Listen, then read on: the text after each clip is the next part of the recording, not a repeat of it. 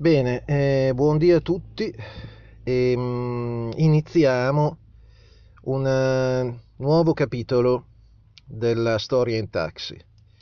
Eh, vi ho detto la volta precedente che da questa puntata ci fermiamo un attimo con la storia italiana e mm, da questa puntata inizia la prima monografia. La prima monografia che è dedicata appunto ai personaggi, diciamo, principali degli anni della guerra fredda e in questo caso degli anni che vanno t- dal 1945 al 1964. Eh, siamo arrivati quindi alle elezioni americane del 1960 che vengono vinte da Kennedy. Il senatore Kennedy, che diventa il presidente Kennedy eh, con il margine più ristretto dei voti che la storia americana avesse conosciuto fino a quel momento, ehm, diventerà il maggior alleato di Moro, di Nenni e del centro-sinistra in Italia, cioè dell'incontro tra la democrazia cristiana e i socialisti.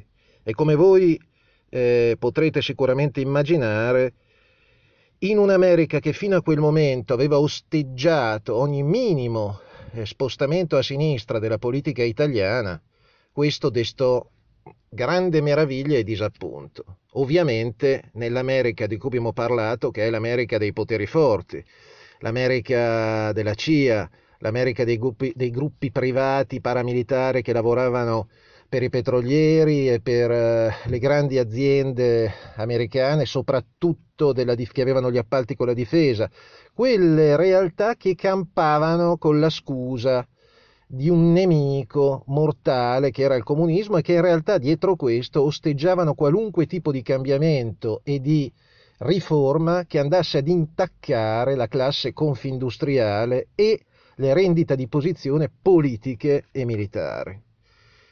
Kennedy metterà in dubbio tutto questo, poi lo vedremo, e in Italia sarà il maggior patrocinatore dell'incontro tra democristiani e socialisti.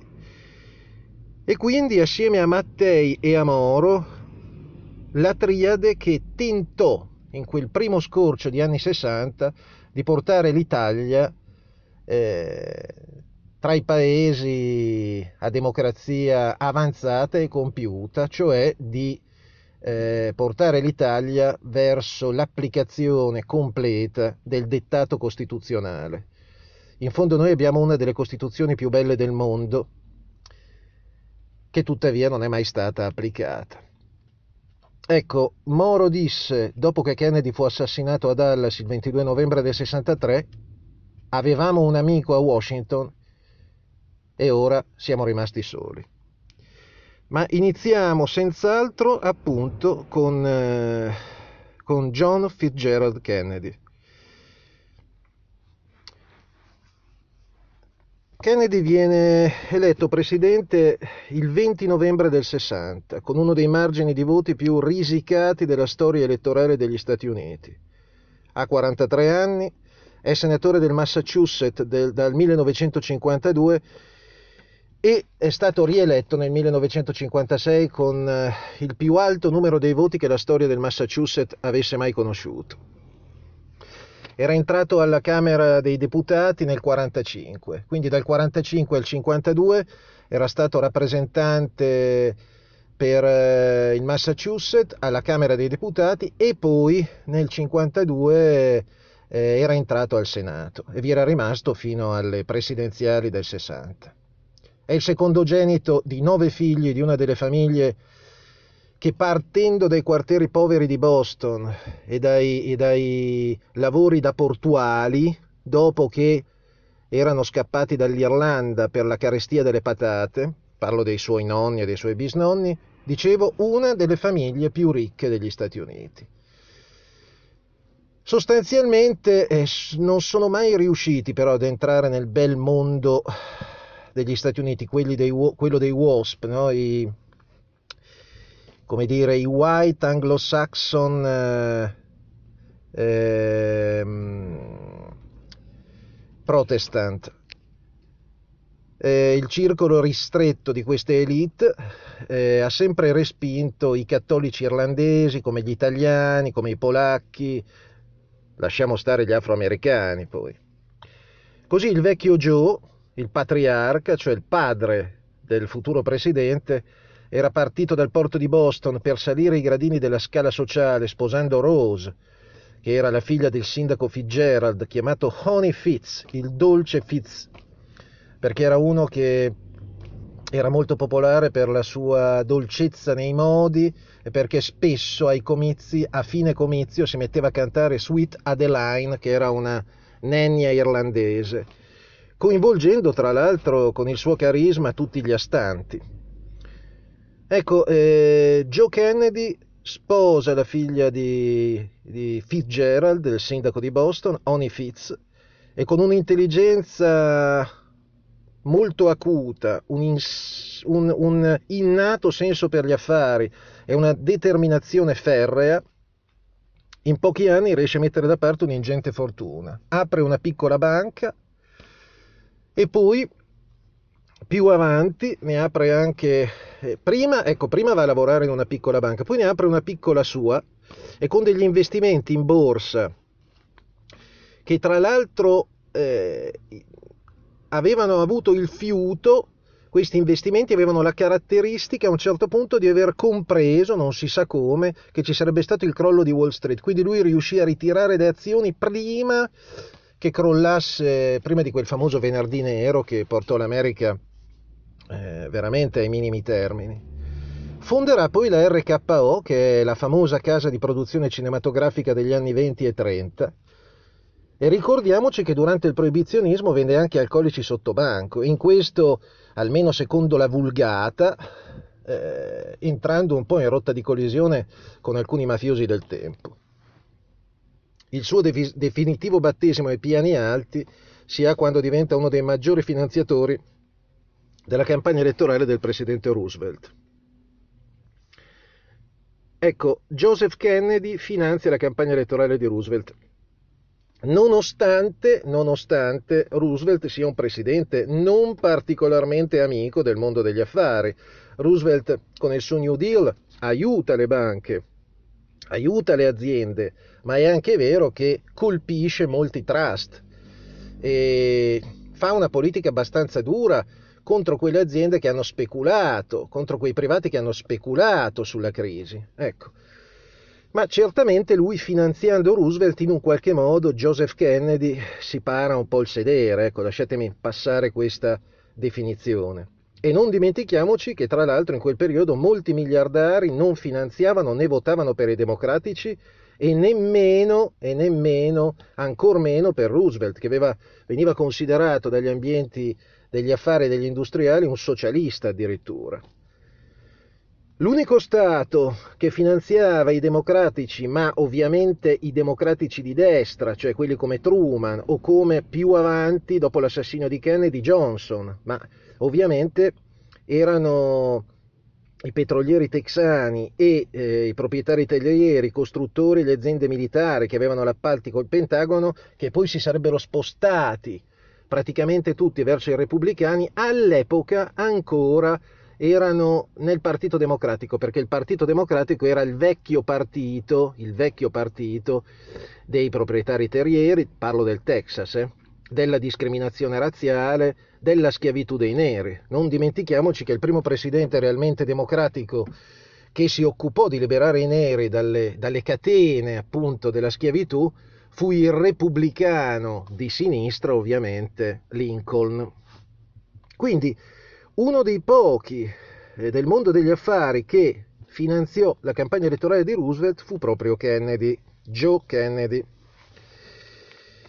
Ehm, I giovani Kennedy in questo periodo si formano dunque soprattutto in Inghilterra perché Joe, eh, Joseph, appunto il patriarca, eh, in buoni rapporti col presidente Roosevelt, riesce a ottenere eh, di diventare ambasciatore americano a Londra. Quindi eh, questo mondo inglese fatto di principi, regine e, e uomini politici gentleman è molto lontano dall'American way of life, diremmo così. E, ehm, lo stesso Massachusetts, che è uno stato cattolico a tendenze progressiste, dove molti irlandesi si trovano a vivere, colloca naturalmente la famiglia Kennedy nell'area liberal del Partito Democratico. Lasciamo perdere il padre, il padre Joseph era un uomo, un self-made man, un uomo che si era fatto da solo, che aveva dovuto lottare per arrampicarsi lungo la scala sociale, molto autoreferenziale, molto determinato, eh, grande donnaiolo. Eh, che voleva imporre una disciplina pe- ferrea ai figli, bisognava vincere in tutto, no? Lui diceva arrivare secondi e essere perdenti. Ecco, questa cosa che fece anche del male ai figli, eh, lo, lo, staccava un attimo dalla tradizione irlandese progressista e anche da quello che poi sarà la famiglia Kennedy negli anni successivi e i suoi figli e i suoi nipoti che si collocheranno nell'ala di centrosinistra del Partito Democratico. Ecco, lui potremmo definirlo in fondo ancora per le sue idee politiche sia sulle tasse che, sul, che per il suo isolazionismo nell'entrare in guerra nella decisione di entrare in guerra di Roosevelt, lui per esempio era uno di quelli, eh, Joseph, eh, che non voleva che l'America entrasse in guerra. Addirittura perse il posto da ambasciatore, venne licenziato da Roosevelt perché aveva mostrato una certa simpatia nei confronti del fascismo e del nazismo. Quindi se da un lato Joseph Kennedy era un ottimo uomo d'affari e, e, e un intelligente, tra virgolette, arrampicatore sociale, dal punto di vista politico diciamo che ne capiva pochissimo. Ecco. Però ecco, diciamo che i Kennedy si collocano nell'area liberal. Eh, sono una ciurma di nove figli, quattro maschi e cinque femmine. Vivono ad Sport, a Cape Cod, nel New England, in un complesso residenziale che papà Joe acquistato tra gli anni 20 e 30 e dove lui stesso farà costruire altri due dépendance, due villette, una per eh, John Kennedy e l'altra per Bobby, il fratello più giovane. Eh, il primogenito Joe Junior è morto nel 1944 a soli 28 anni durante un'operazione militare, eh, appunto durante la seconda guerra mondiale, chiamata Operazione Incudine Dovevano pilotare aerei pieni di esplosivo sulle basi dei sottomarini tedeschi nel nord Europa, direi quasi una missione suicida, e lanciarsi col paracadute lasciando che poi eh, questi aerei, i Constellation si chiamavano, eh, andassero a schiantarsi sulle basi naziste. L'aereo di Joe, non si sa come, esplose in volo. Non trovarono mai il corpo, ovviamente. Ed era Joe, il primogenito, che nelle mire di Papà Joe avrebbe dovuto essere l'apripista politico per l'entrata della famiglia nel mondo del potere americano. Bello, atletico, competitivo, sicuro di sé, il punto di riferimento per la famiglia e per tutti i fratelli più piccoli, il loro pungolo, il loro stimolo, in un certo senso anche un po' odioso, soprattutto nel in continuazione pungolare e spingere sempre alla competizione il secondogenito, John Kennedy, che non era dello stesso carattere, insomma. E abbiamo detto che da ambasciatore a Londra Joseph Kennedy, esprimendosi sfavorevolmente sull'entrata in guerra degli Stati Uniti contro i nazisti, esprimendosi insomma quasi a favore, quasi con simpatia per Mussolini e Hitler, si giocò la carriera politica. John Kennedy, a differenza del padre, eh, aveva invece acume politico e intelligenza e sensibilità intellettuale. Era certamente eh, l'intellettuale della famiglia